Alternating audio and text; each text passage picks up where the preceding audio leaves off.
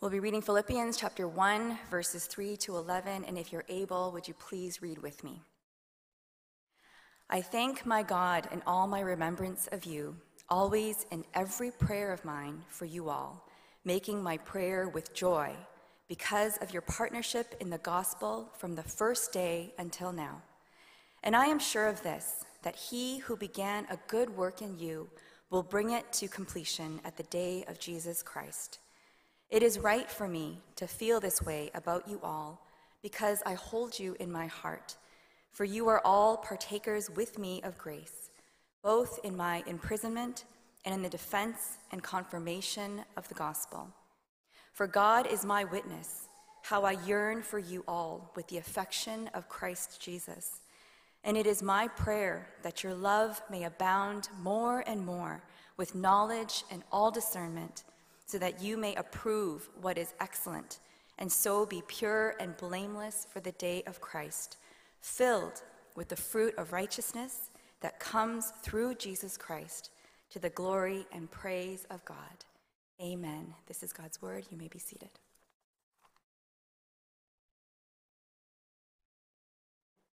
Okay, good morning, church. We just... Good morning. Uh, we just uh, started a new sermon series on Philippians.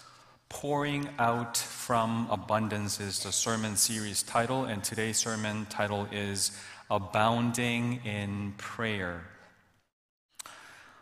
Jesus Christ came from heaven to earth and died on the cross, rose from the dead, gave himself and gave his spirit so that we may have life and life in its abundance.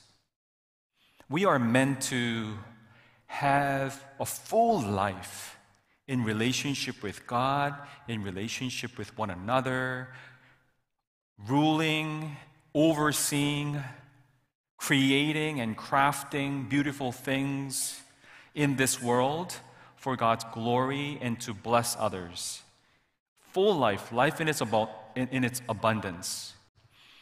And we see that life in abundance is not possible without being filled with God's life.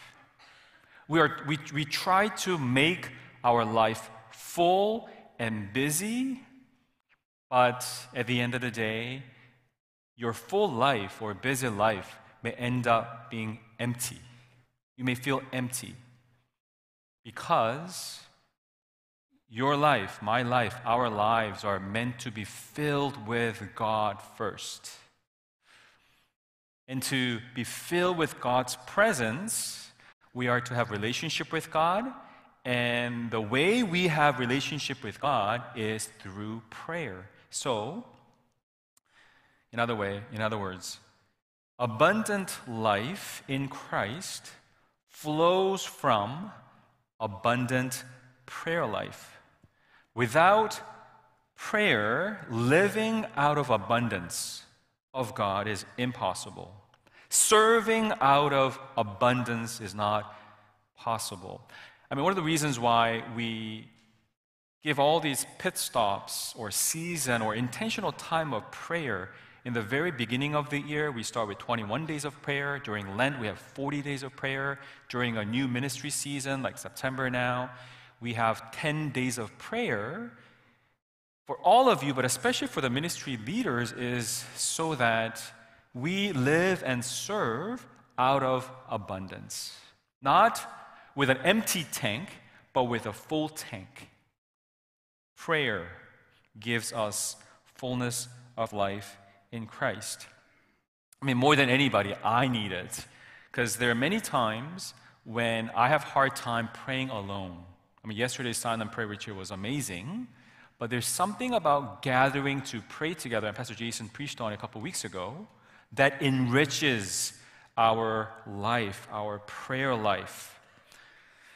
This morning's passage shows us how our prayer life can be enriched and vibrant, not just as individuals, but as a church.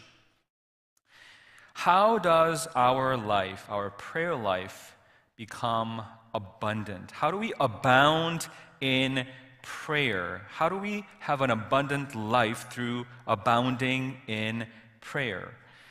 I see three things from today's passage as to how we can have an abundant prayer life. Vision, affection, and conviction. Looking at the time, and you know, I tend to preach long sermons. I may end up having just one point today, but it's okay, because the first point is really important.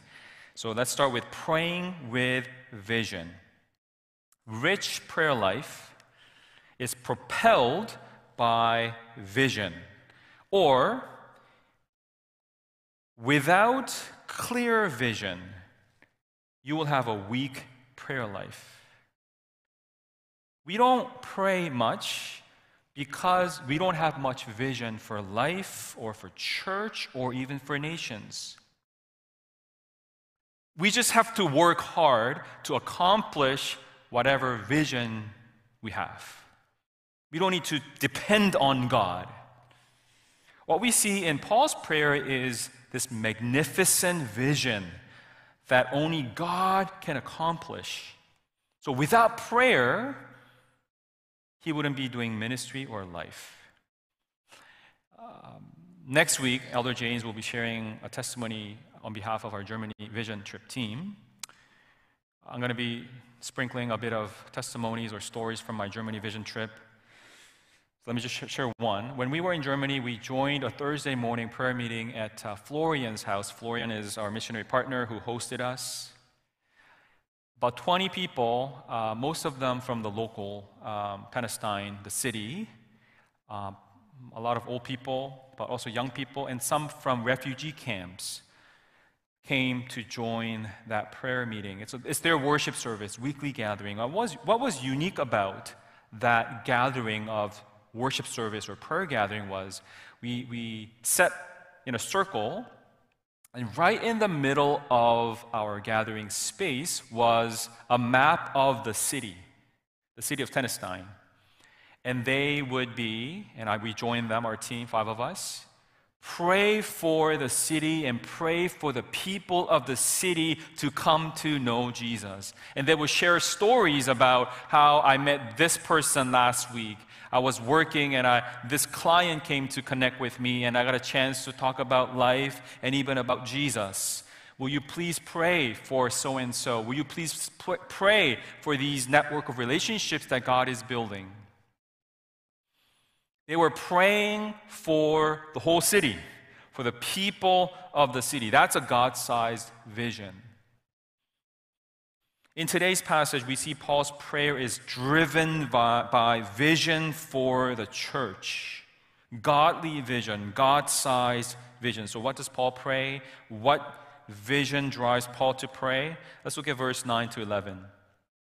This is the content of Paul's prayer. It is my prayer that your love may abound more and more with knowledge and all discernment, so that you may approve what is excellent or best, and so be pure and blameless for the day of Christ, filled with the fruit of righteousness that comes through Jesus Christ, to the glory and praise of God.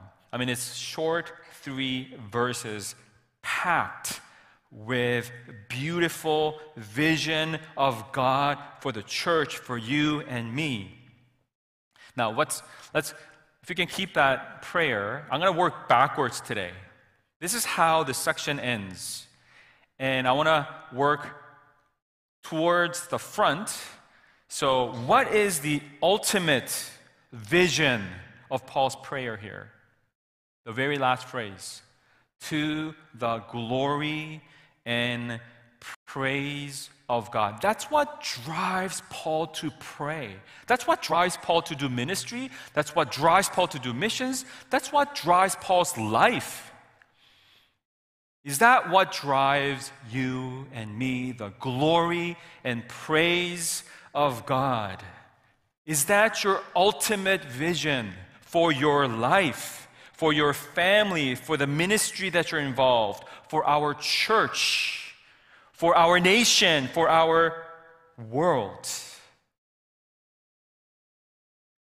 Yes, we can pray for many things, and there's so many things, and I, I thank Randy and I thank our leaders who pray week in and week out every Sunday. There are many things that we can pray for, but at the end of the day, as pretty much all of our prayer leaders on Sundays pray, it is at the end of the end of the day about the glory and the praise of our God. Now that must align our hearts when we pray. That's the ultimate vision. We want to see the glory of God filling our lives, our families, our church, our nations. That vision should center our life and prayer. Now, how is God glorified? Look at the passage, the, ver- the phrase before that, being filled with the fruit of righteousness that comes through Jesus Christ. God is glorified when our lives are filled with fruit of righteousness.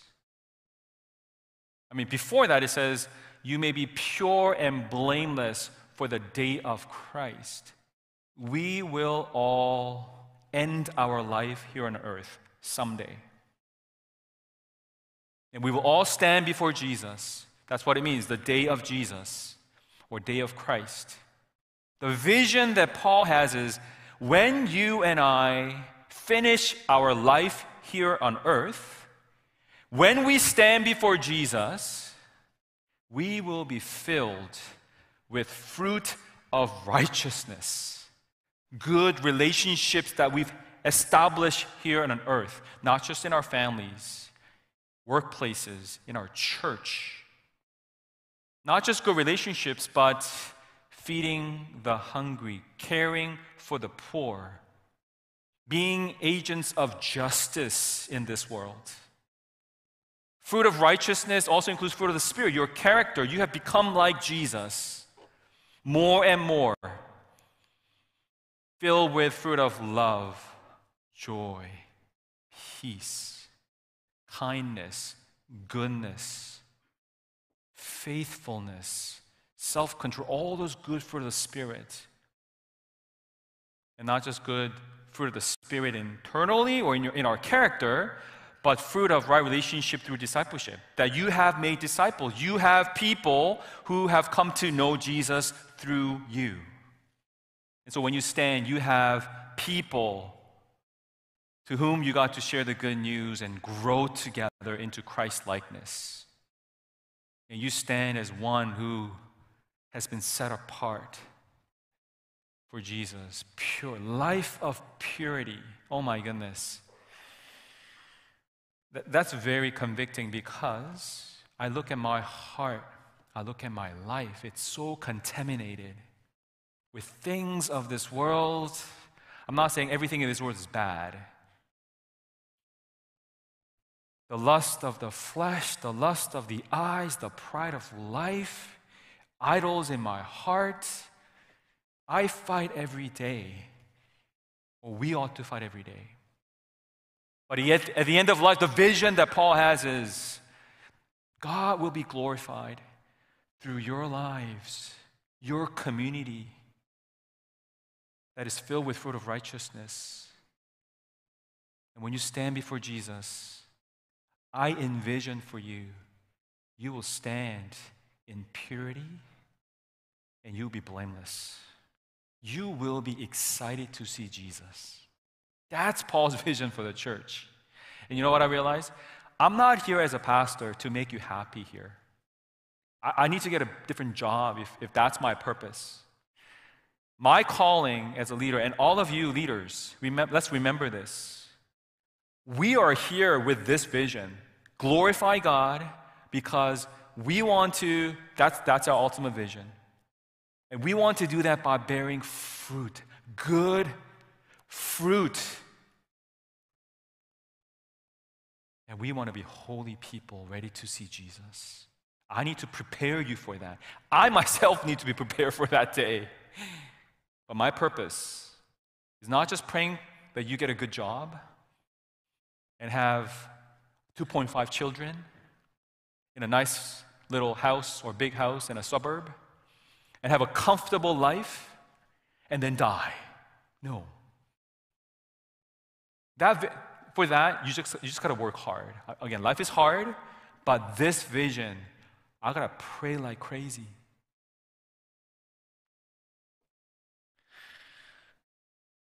But there's a gospel here because that phrase, through Christ Jesus, or through Jesus Christ, the, the fruit that we bear, the holiness upon which or with which we stand before Jesus comes through Jesus.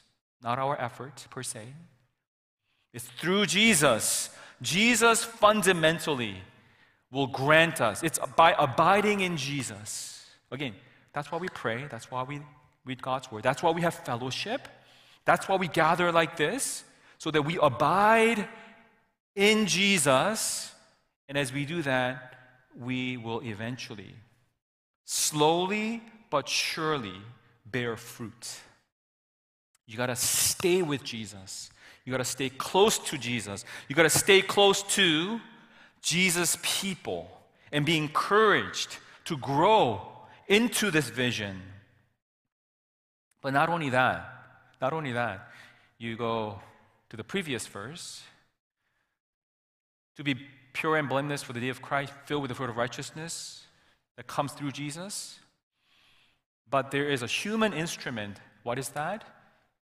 That you may approve what is excellent, so that you may be pure and blameless and bear fruit of righteousness. Meaning, we make decisions every day. Small decisions, big decisions. And we want to make sure that we don't choose what is bad. What's tricky is when there are two good things, we want to choose what is best. For that, you need discernment. I need discernment. And Paul's praying for that. How do we stand before Jesus at the end of our day on earth and be pure and blameless? You need to have a spiritual discernment to approve what is excellent. Other translations, to approve what is best.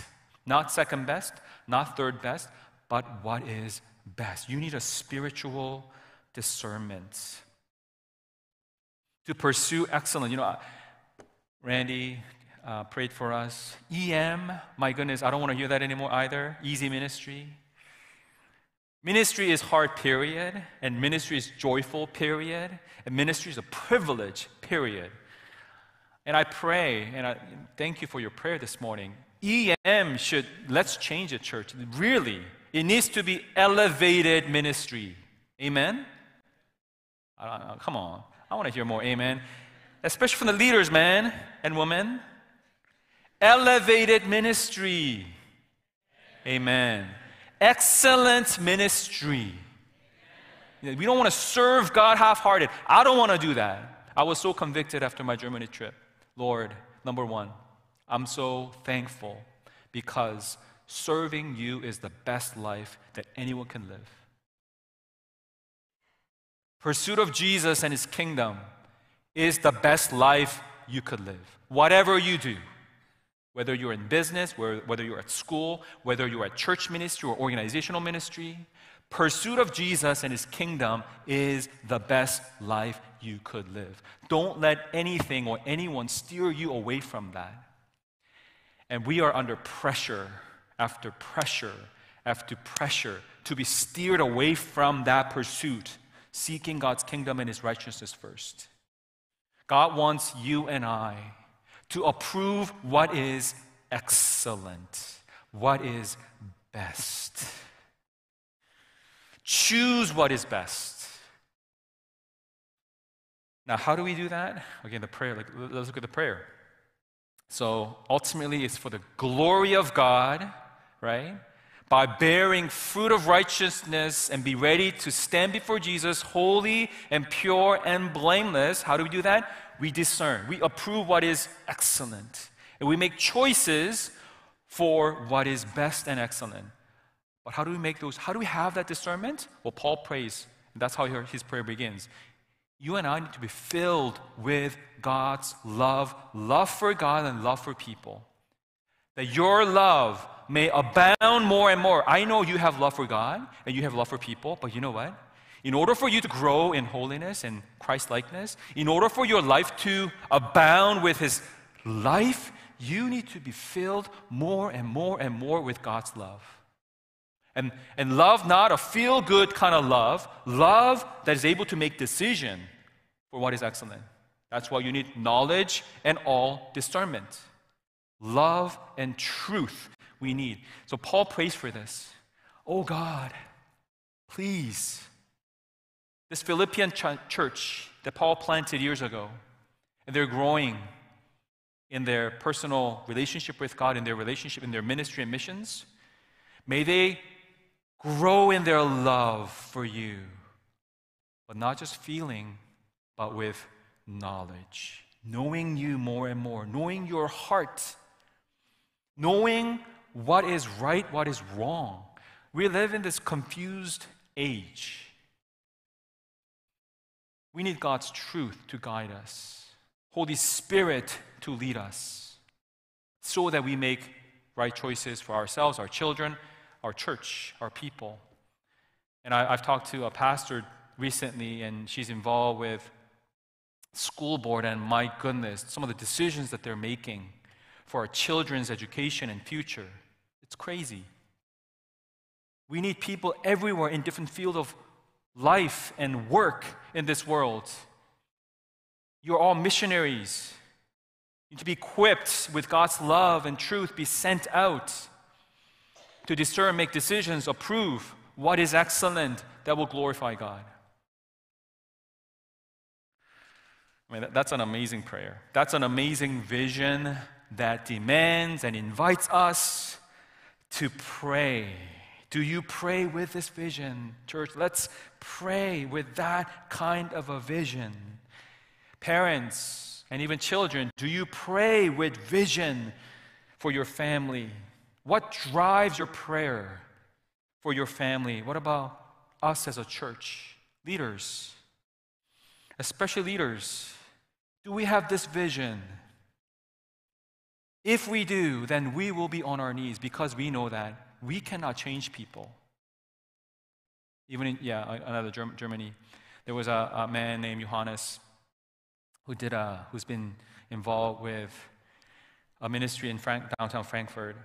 And in one of our conversations, he said this, and he who works with in the red light district and uh, just a lot of um, darkness in the city, but he was sharing how he has been witnessing the miracle after miracle every day as he's been working and walking and meeting people in downtown Frankfurt.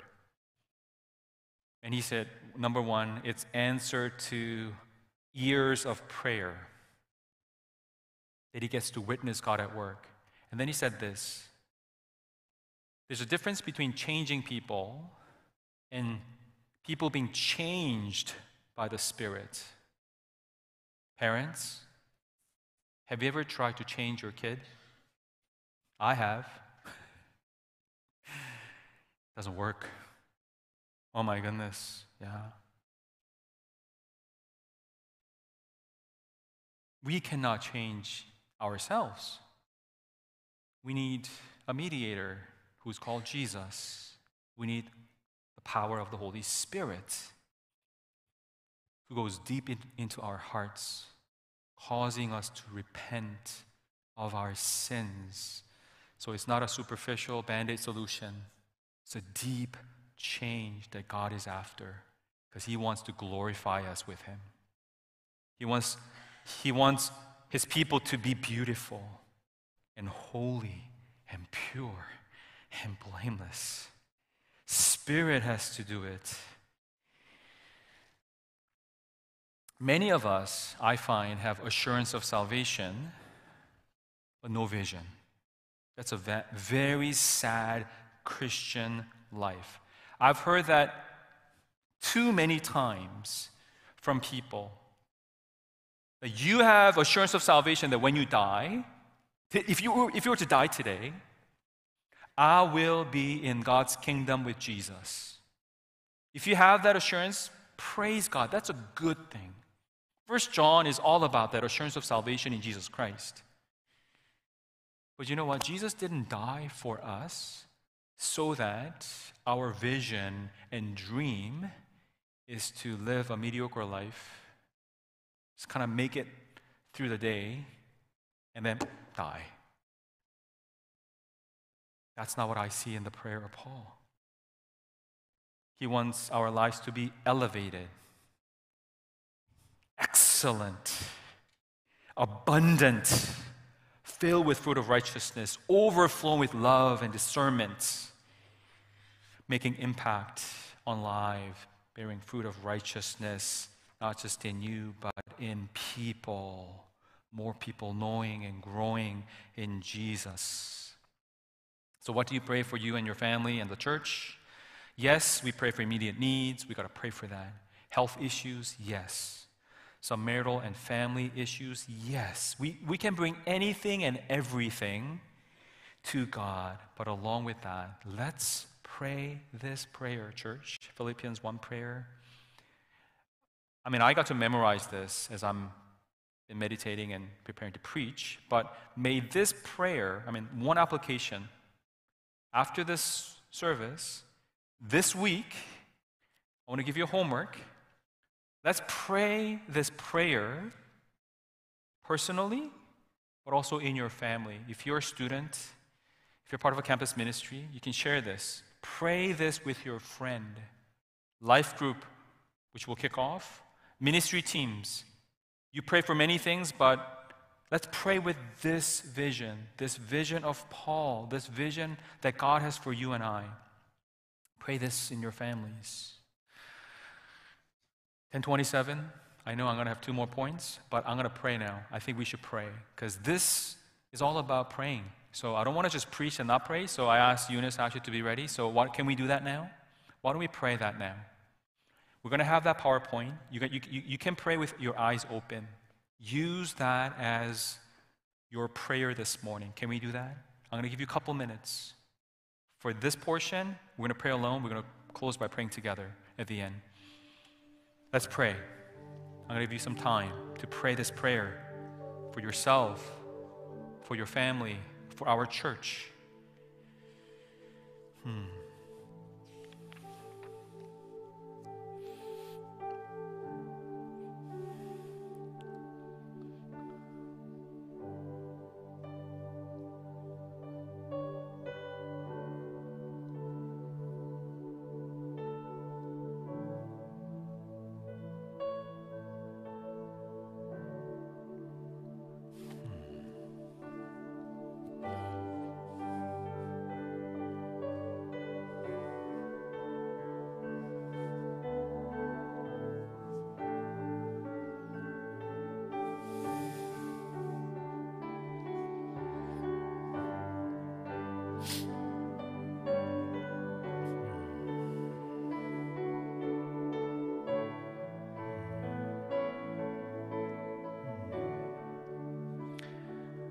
Father, we want to glorify you. We thank you for this prayer of Paul that helps us to realign and recenter our hearts, our life, and our prayer. That we don't just say it as a Christian thing to say, but really, Father, that is our desire as your people. Your glory, your praise is our ultimate vision, Father. And for that, Father, we, we recognize that even as Jesus, you, you say, you say in John fifteen, if you abide in me and my word abide in you, ask whatever wish, it will be done for you. That, you, that God will be glorified as we bear fruit. As you answer our prayers and we bear fruit of righteousness, as we are being transformed into the image of Christ more and more, as we make disciples of all nations, filling the earth with your glorious people, you will be glorified, that we will be purified through Jesus by the power of your Spirit. And for that, we need your help. We need your Spirit to change our hearts. God, I see how our hearts can so easily be so stubborn, so hard, so numb. God, grant us vision. Grant us new hearts. Grant us one heart to pursue you and things of you. And God, to do that, we need to have the spiritual discernment to discern and approve what is excellent and to make choices that are excellent. So will you fill us with your love? That in everything that we do, every choices that we make, it will be ultimately be driven by our love for you. We choose certain study or career or job or even ministry or going on missions trips, live missionally here because we love you, because we love you. And for those of us whose hearts are dry and we just don't feel your love, and it's been such a long time. Life has been so challenging, and I've, I've let go of that heart, the secret garden that belongs to my Lord and Lord alone. I've given to the idols. Forgive us. Will you take a reclaim of the secret heart, a secret garden of our heart? Jesus, purify our hearts. Wash us with your precious blood and fill us with your presence and your Spirit, your love that compels us to make choices, to make decisions that pleases you and will honor you and glorify you.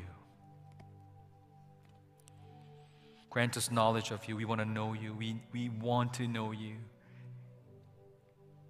Without knowing you, we perish. Without vision, we perish. So grant us spiritual insight and knowledge into your heart so that we are so in tune with you, we're so aligned to you. We do that for your glory. In Jesus' name we pray. Amen. And you think my sermon's over, but it's not yet. I still have seven minutes. Let me, let me share briefly. Not only do we see a vision from Paul's content of prayer, he prays with affection, because when we love someone, we will pray. Because praying is caring. Praying is loving. If we are not praying, that means we're not loving. If you care for somebody, if you love somebody, you pray. Last week I was invited by a member of our church to pray over Zoom for her father, her beloved father. All the families were together to pray together. She didn't shy away from asking me to lead prayer, to pray for her and her family, and also invited me to come to her house in a few days to pray together. Praying is loving and caring. This Friday, I was invited by another member into her home to meet her grandparents, to pray for them. Her grandparents didn't know Jesus yet, wanted to make sure that they hear the gospel before they die.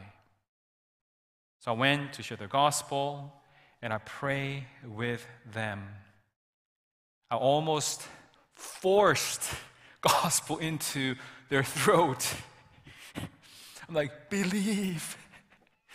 Please pray this with me. I gave words into their mouth, basically, to follow after my prayer. And this sister was in tears throughout our meeting for thirty plus minutes. Why? Because she loved her grandparents. Yesterday morning, I received an email from one of you.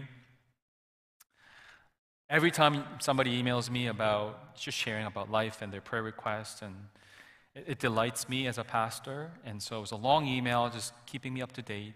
And at the end of the long email update, there was a one line that really moved me, and it, and it, it, it said, "Every day I pray for you and your family and for our church." My goodness. Every day I pray for you, your family, and our church. Knowing that someone's praying for you every day, praying for your family every day, and for our church every day, my goodness, what an encouragement. And I'm sure there are many of you who pray for me every day. Why you smile? Affirming, thank you very much. Not only was it comforting to me, I was actually convicted because, to be honest, I did. I, I haven't been praying for that particular person, that member, every day. There, it was no reciprocated. I'm like, Lord, I need to do better in my prayer life. And in, in a sense, it revealed my lack of affection. It was convicting. I need to pray for you more. And what drove Paul to pray? Not just vision, but affection, love for people. His prayer life was abundant because his love was abundant. Look, verse, verses three and four. "I thank my God for all my remembrance of you, always in all my prayer of mine, for all of you, making my prayer with joy." And then he says in verses seven and nine, "It is right for me to feel this way about you all, because I hold you in my heart." R S V actually translates the Greek original language as, "because you hold me in your heart." It's vice versa, it's reciprocated. They're like in this love relationship. "For you are all partakers with me of grace, both in my imprisonment and in the defense and confirmation of the gospel. For God is my witness." And he says, "How I yearn for you, long for you with affection of Christ." Paul had love of Christ in his heart to pray for his people. The reason I don't pray, the reason we don't pray, is because we don't love. So we got to pray for this affection of Christ to saturate our hearts, because when we love, we will pray. Lastly, praying with conviction. Right in the smack middle of this Thanksgiving and prayer section of the letter, Paul says this, "I'm sure of this," or literally being confident or persuaded that he who began a good work in you will bring it to completion at the day of Jesus Christ.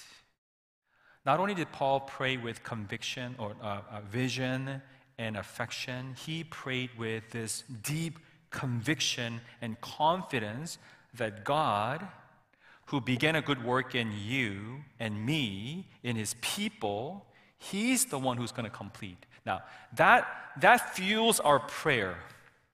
Our prayer abounds because we know God and who God is and how he works. We know God's character and God's power. Some of us have been waning in our prayer life because we've been discouraged. We've been so disappointed. Because we, you've been praying for someone or something for so long, and it seems like nothing much is changing. But let's be reminded, in that process, a lot of times, God is at work in you. That's my experience. As much as I'm trying to change my children, you know what? God is changing me. God is working out his vision to make me pure and blameless for the day of Jesus, for me to bear fruit of righteousness. And let's, let's be reminded and share this conviction and confirmation and confidence that Paul had. You know what? At the end of the day, this vision that Paul prays with, that we pray with now, God's going to fulfill. God's going to accomplish. He who began a good work in you, he's the one who's going to finish the work that he began. So the first song that we sang has this line, "Let faith rise." Actually, that was in my sermon notes. Faith, let faith rise. May you and I believe in this God who hears our prayers, will answer our prayers, and he will fulfill, he will accomplish. That's God's vision, his vision for his people, for you and I. Because when Jesus died on the cross, he didn't just die to give us the gift of forgiveness. When Jesus died on the cross, he purchased for us not only forgiveness or justification, but he purchased for us, when he died, sanctification to make us pure and holy, and glorification so that we will live gloriously to glorify God. Let's pray.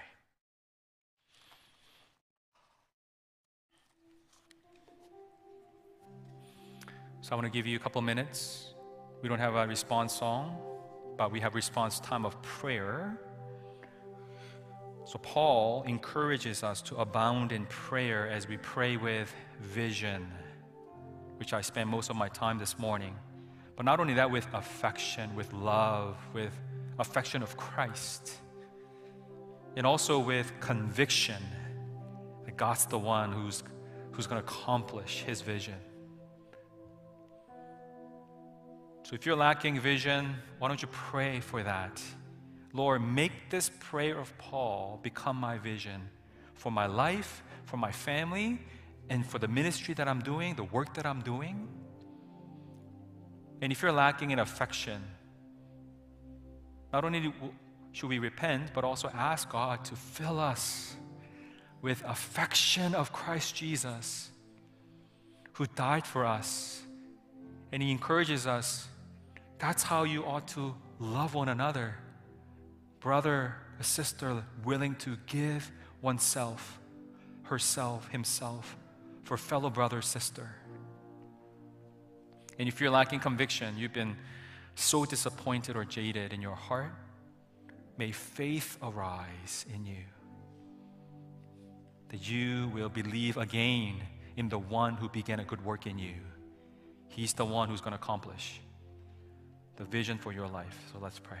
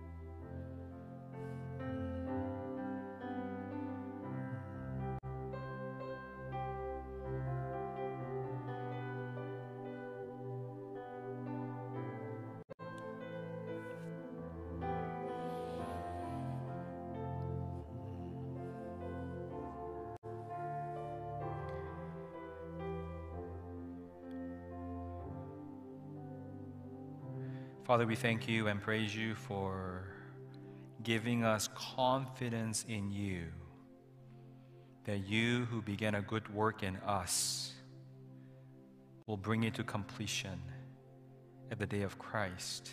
Though we struggle in so many ways, in so many of our lives, Father, we thank you that we can restart today with this confidence and conviction that Jesus, you are for us and with us, and you who are in us will continue your good work in each of us and in this church family, that you will make us to be fruitful.